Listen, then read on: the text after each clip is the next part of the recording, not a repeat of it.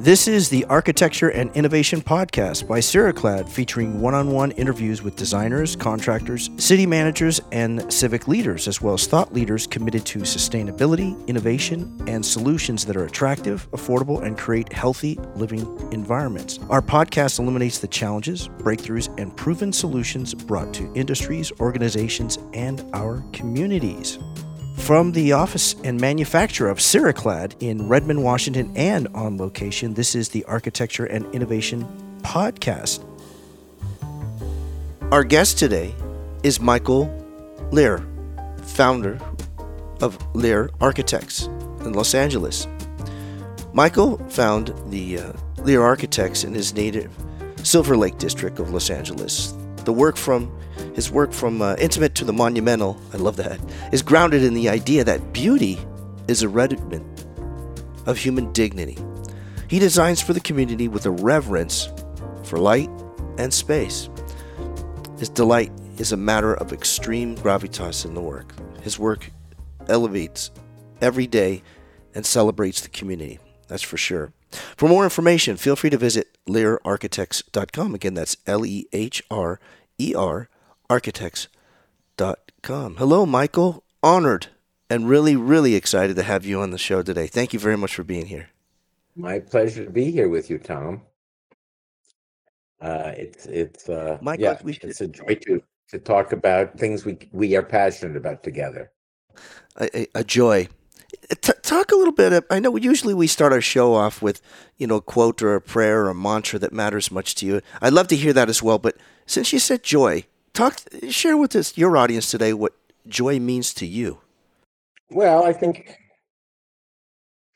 joy means being fully present in the moment uh, and uh, being fully alive, I think. And whether it's in a state of quiet mindfulness or, uh, you know, from uh, from knowing your breath to empathic and feeling the, the pleasure and joy of nature, of being with other human beings, uh, the pleasure of either quiet or manifest smiles in oneself and others. I mean, that's joy. And I think that uh, I, I think that it's a, uh, uh, you know, I, I think that joy or delight, synonymous words or darn close words for me, you know, are, you know, one of the, the, the, the Vitruvian um, uh, virtues. So I think it's maybe uh, the first among equals of uh, firmness, commodity, and delight as uh, the Vitruvian virtues of architecture.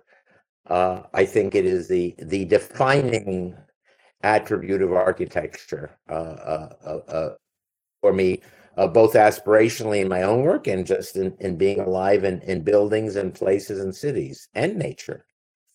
Michael, here's another heavy-duty question I didn't plan on asking you, but I, I just uh, sense a, a real joy in you for sure is, why does this matter so much to you as a human being? Design, living well, and and living, helping others to live well as well.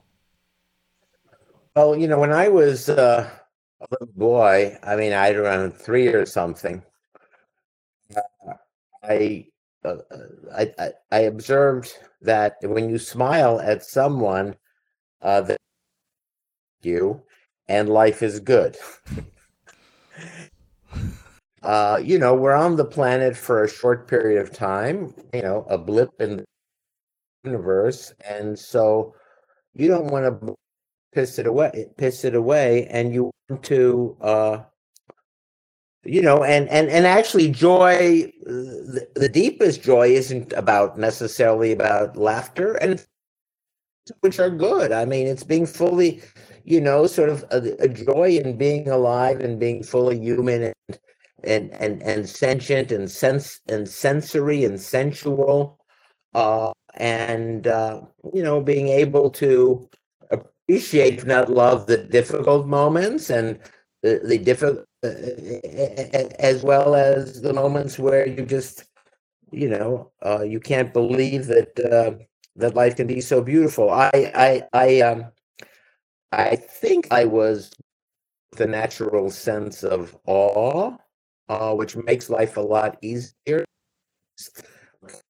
This belief in how beautiful it is to be alive and how beautiful the world can be. And and then if you're, you know, uh, blessed also with the ability to, you know, to actually every now and then make something, a place which is darn nice or maybe even a little beautiful. Well, your places are definitely beautiful, and I wanted to. Uh, interesting that you had noted, you said something um, about breath or breathing. Is your work has a lot of breath, from what I've discovered. Is that by design? Um, and I don't know if anyone's ever said that. you, your work has a lot of breath to it. Well, I, I appreciate that. Well, I mean, space is is the thing for me. I mean, sort of my personal definition. Architecture, which I think I came up with twenty years ago. I mean, it's not unusual, but it's very precise for me. Architecture is the shaping of space with light to create practical and emotive places. So move number one is space. Uh, we make stuff, we make solid, we make objects to it's their main work. And uh we shape them and we see them in light, and the way light manifests itself um, is is fun, is critical. I mean, light is the thing. Light and spirit for me are pretty darn synonymous. And we have two missions uh, to make them practical and emotive. If they don't work, you don't really care how they uh, and don't elevate the spirits. You know, I guess it's like who cares? I mean. You know, it, it, the, the the goal is really to do all of. I mean, that's that's when architecture is, is doing its work. That's what it that's what it's doing. Talk a bit about the elevate the spirit, because that's a, quite ethereal, and it's not tangible like architecture, uh, and and the built environment. Well, yeah, or I guess it? it depends. It, well, I think it is tangible. Yes. So. Uh, My, uh, I, I, I believe is, uh, uh, I think the goal is to create places where uh, whatever they're doing, they're a, a, a, a, a studio, a bedroom, a kitchen, a classroom, uh, a mechanics uh, shop, uh, that the goal places that you are ha- where you are happy to be alive, whether you are doing the function in that space that it's called for or not. If you make a place like our studio, for instance, I, you know, it, it's a fine space, and you know we have work to do. Go there without work to do. It's like, oh, I'm happy to be here because I am happy to be here. The place, and I believe that the space is orchestrated. I believe uh, uh, the.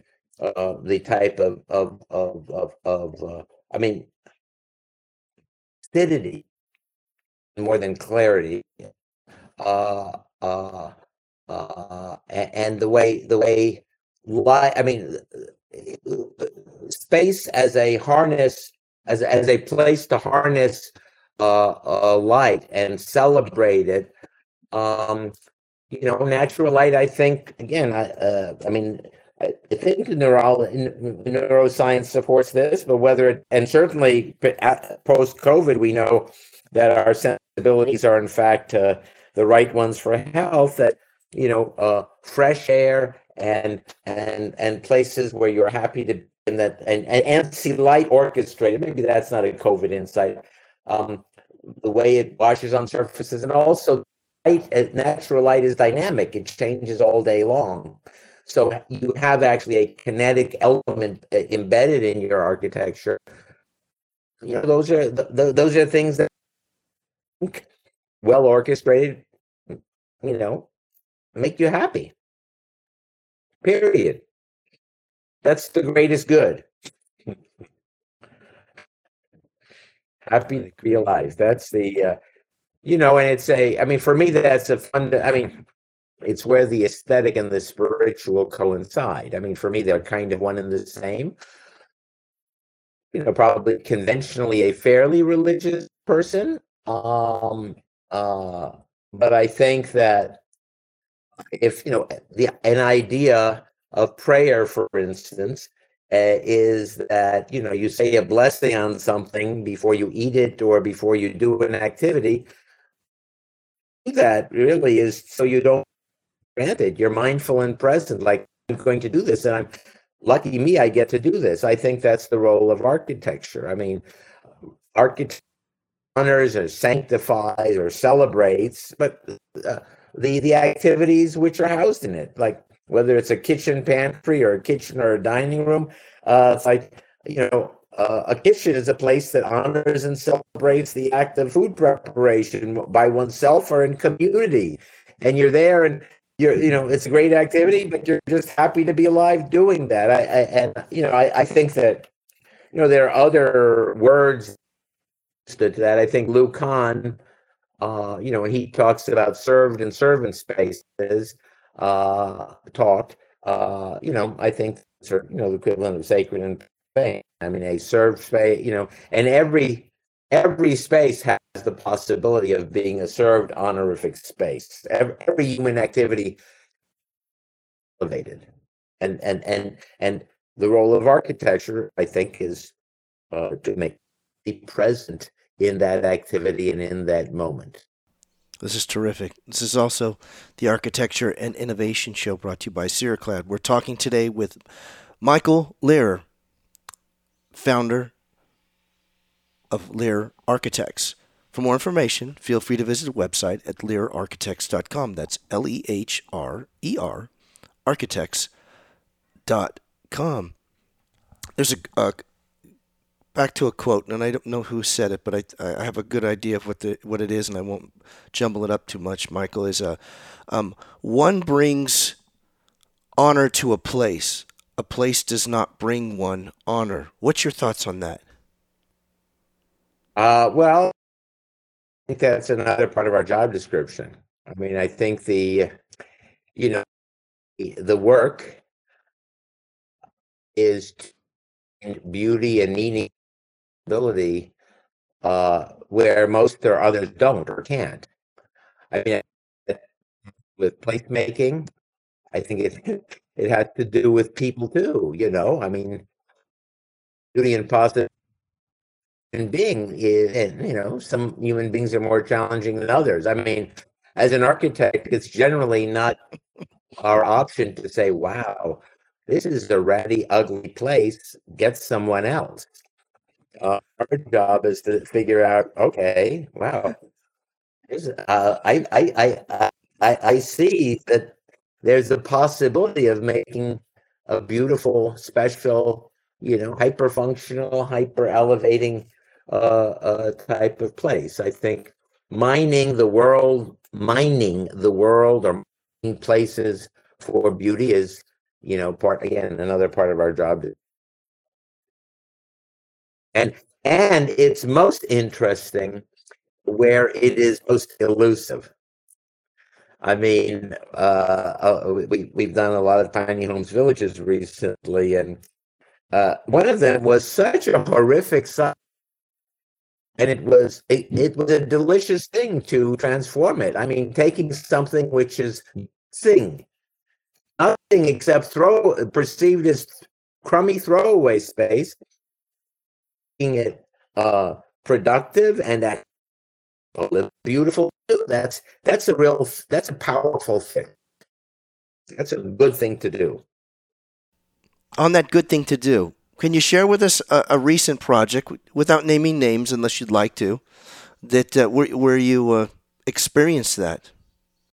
Yeah. Well, I mean, I guess the, the goal is, I mean, maybe not every project, but that that is that's that's the job, is to to try to imagine so that you you know you're. You experience it if you successfully made made good places. Well, in the last uh, uh, two uh, two yeah, years, we've done uh, one bridge shelter and about six, uh, five or six tiny homes villages. So these are transitional uh, places, transitional shelters for people on the street, and uh, so that they leave, uh, are in these shelters. Uh, they're not permanent housing by any means. Uh, um, you know, you start with the idea up to three months, longer depending on the person's need and the availability of housing.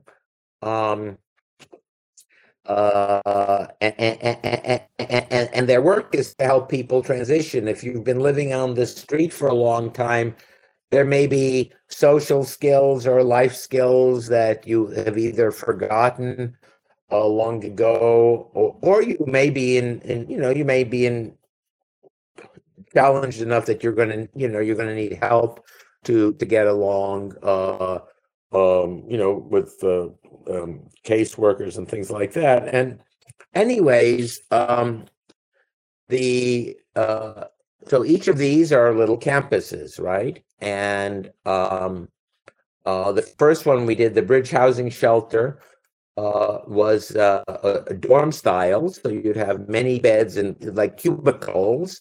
Uh, like office cubicles with walls five feet, uh, you know, separating each each cubicle.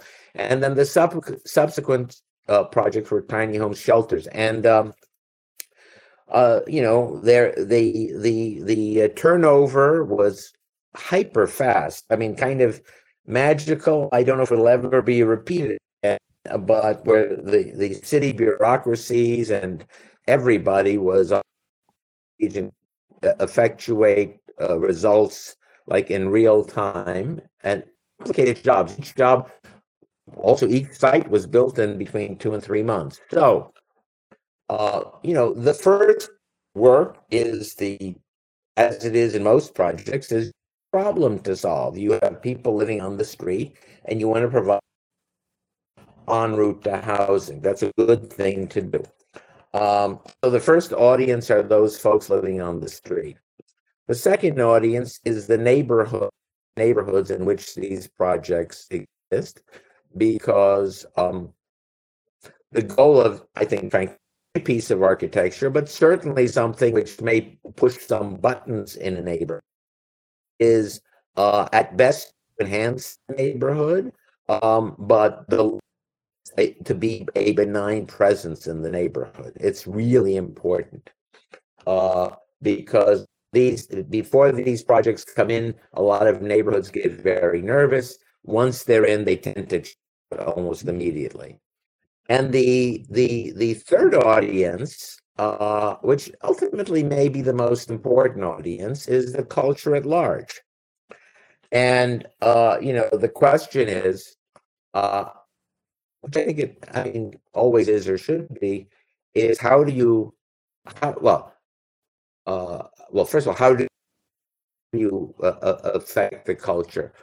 Um, and so, in these projects, you want to both destigmatize this this this population, this population of sisters and brothers, you know, are so often categorized as the other, as opposed to just hasn't had a house for a while, and then you want to destigmatize the places which shelter them and house them. And uh, the role of design and architecture is, uh, and good design, uh, a, a successful design in, in architecture, is that you make places that are a little nice or even a little beautiful.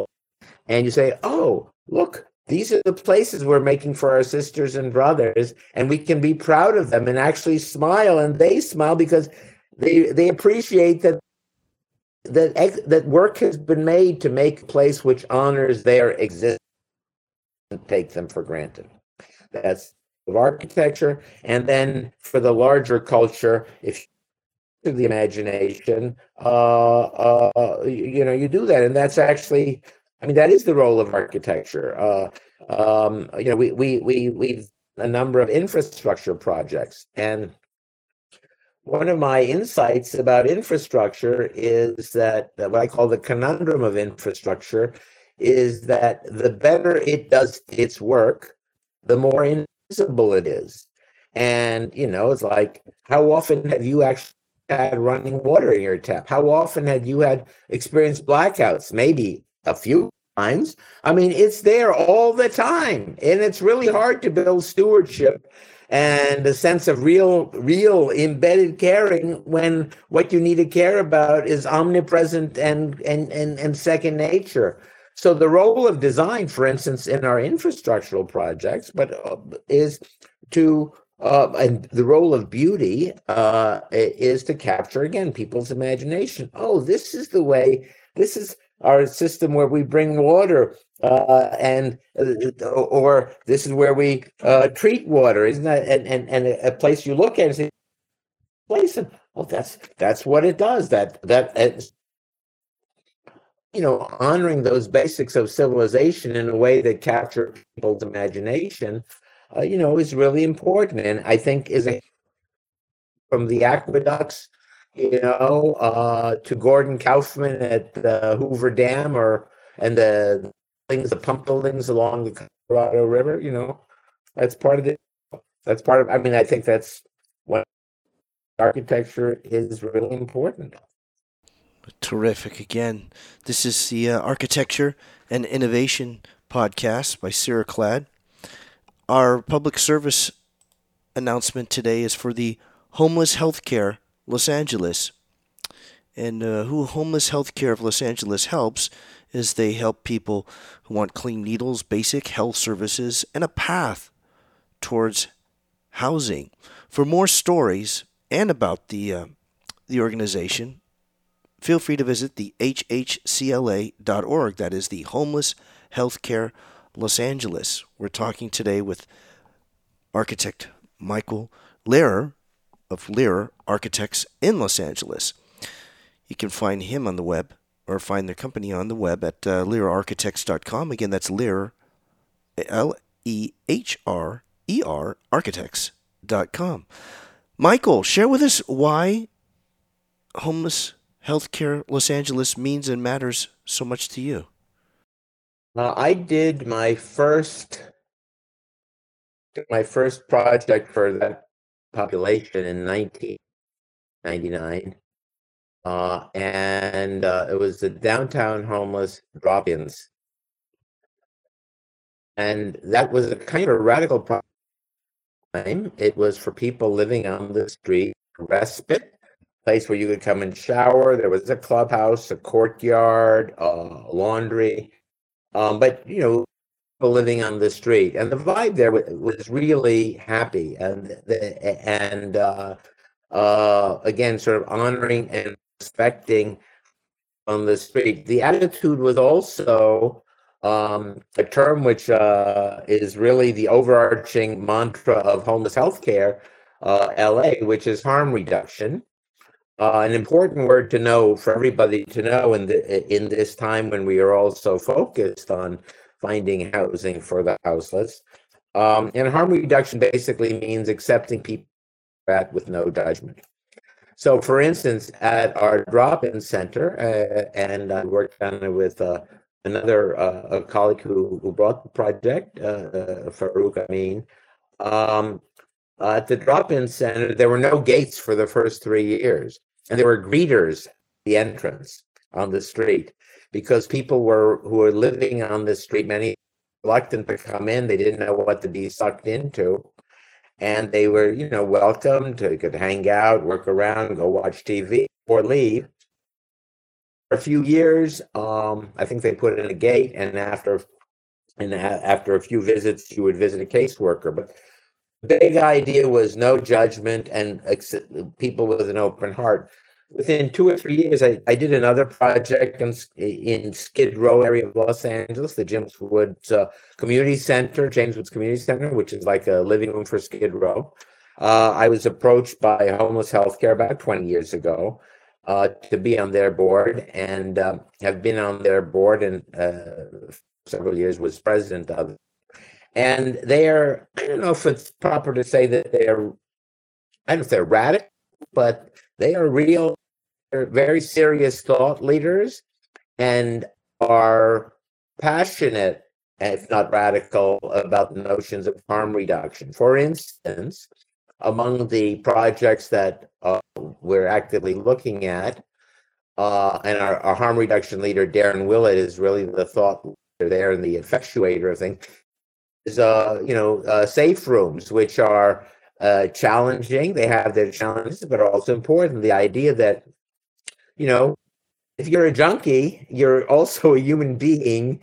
And how do we respect your existence by making it safe for you to do what you need to do? Because you need to do that. You can't you can't shed your drugs. You may never be able to, maybe you will. But while you're on drugs, we honor your existence and what to do. So, so that range of of, of, of, of needle exchange, we have an integrated treatment. And we do lots of training for lots of organizations, from the jails to Kaiser. Uh, so it's a, it's a robust uh, uh, uh, organization and its offerings. And uh, as I said, I mean, uh, very privileged to be with it. And um, it, I, I believe that, uh, you know, in these twenty-three years involvement with uh, the community and ways of Uh, of, of of of serving uh, uh, uh, people living on the street and getting them off the street, um, you know, there's an, there are other levels of uh, hopefully of insight and understanding that that um, affect the work. Although, you know, I mean, I'm a one-trick pony as an architect. I mean, it it always comes down to how do you make places that elevate people's experience, and uh, you know. Uh, uh, make them, uh, you know, happy to be alive. Michael, what would you like to share that we haven't, uh, you haven't touched on in our on your interview today? Is there anything you'd like to share in particular that we may not have touched on? Well, I think that community, well, community is all we got. you know, uh, whether and we're. You know, as we grow up, as we live life, we are the part of many different communities, you know, simultaneously. The community of our family, community of our schools, of our religion, of our city, of our profession, the community of the many, even the community in ourselves. We have many different uh, selves. And I think, uh, you know, sort of housing housing community is, again, a definition of our nurturing community. Uh, you know, we we pride ourselves. We really uh, like, if not love, mission-driven clients. But I would say probably most of our clients don't come to us, you know, wearing their mission on their sleeve, if they even know what it is. But very few clients leave us without knowing what their mission is. I mean, architecture, the process of making it, building it, and experience it, if it's done well, nurtures community, is the, is the, you know, provides the setting for community, again, for the self couple, for the many. That's why housing is so much fun and important to do. How do you embed the different layers and the complexity of of of of uh, of community, uh, you know, and uh, and and I, I think related to that, uh, you know, sort of is the idea of of engagement and lifelong engagement. Uh, I think you are very blessed. I believe I am, that my day job is my main form of fulfillment as an architect. But because and I actually make architecture, I'm good. I, I'm I'm okay. I'm a happy camper. I actually spend my life making architecture. But that empowers me to be involved with the community, to be on commissions, to be on to run organizations, to to use.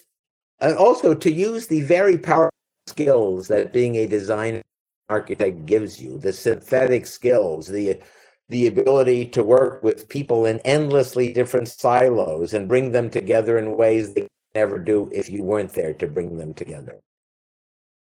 Full civic skills to have. And they're also skills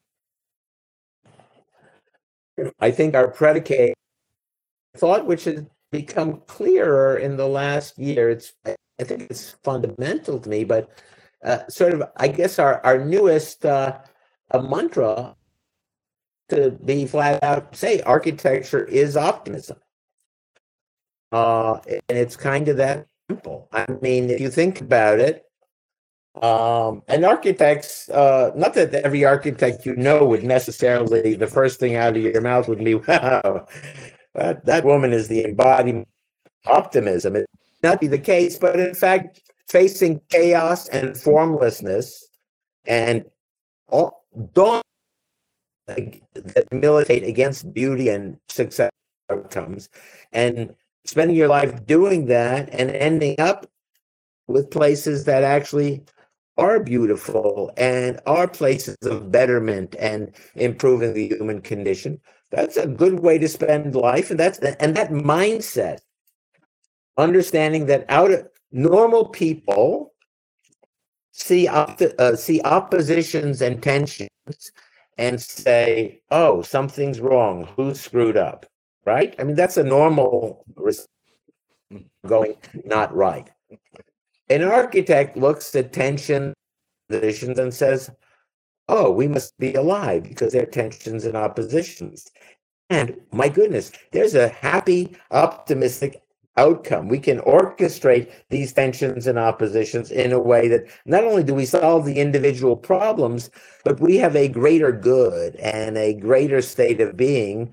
Uh, Well, that's that's a beautiful way to spend a life, and I think that's that is a quintessence of an optim of of of, of an optimistic outlook and an op uh, uh, of the architecture uh, as optimism. And I think that's why it's very important, you know, for architects to be on boards of anything that's important. I mean, any board of directors should have a an architect or two or three of them on, because, you know, we are the, we are the, you know, among the few that are problems. Well, yeah, you can solve that problem, but this is an opportunity to improve our organization, you know, in solving the problem, either the amount of effort or for a little bit more, we can multiply the, the great outcome. And because that wired, we are hardwired to achieve those outcomes. That is what, and we, We often take it for granted, but that is a very special thing to do as a human being. Michael, it's been an absolute honor and a real pleasure and joy having you as our guest today. Thank you very much. Thank you. It's been my pleasure. Uh, uh, it's a, a joy to talk about things with uh, fellow human beings who are also passionate about them. And uh, thank you very much. I appreciate it. Thank you, Michael. Our guest today has been Michael Lehrer, architect and founder of Lear Architects in Los Angeles, in his native Silver Lake District of Los Angeles. Michael's work is, uh, is to elevate every day and celebrate the community. For more information, feel free to visit the website of lear architects dot com. Again, that's Lehrer, L E H R E R, architects dot com. You've been listening to the Architecture and Innovation Podcast by Ciraclad. Join us again next time when we welcome another outstanding architect, engineer, influencer, or civic leader who is committed to a positive and sustainable city, community, and people's lives. Thank you for listening.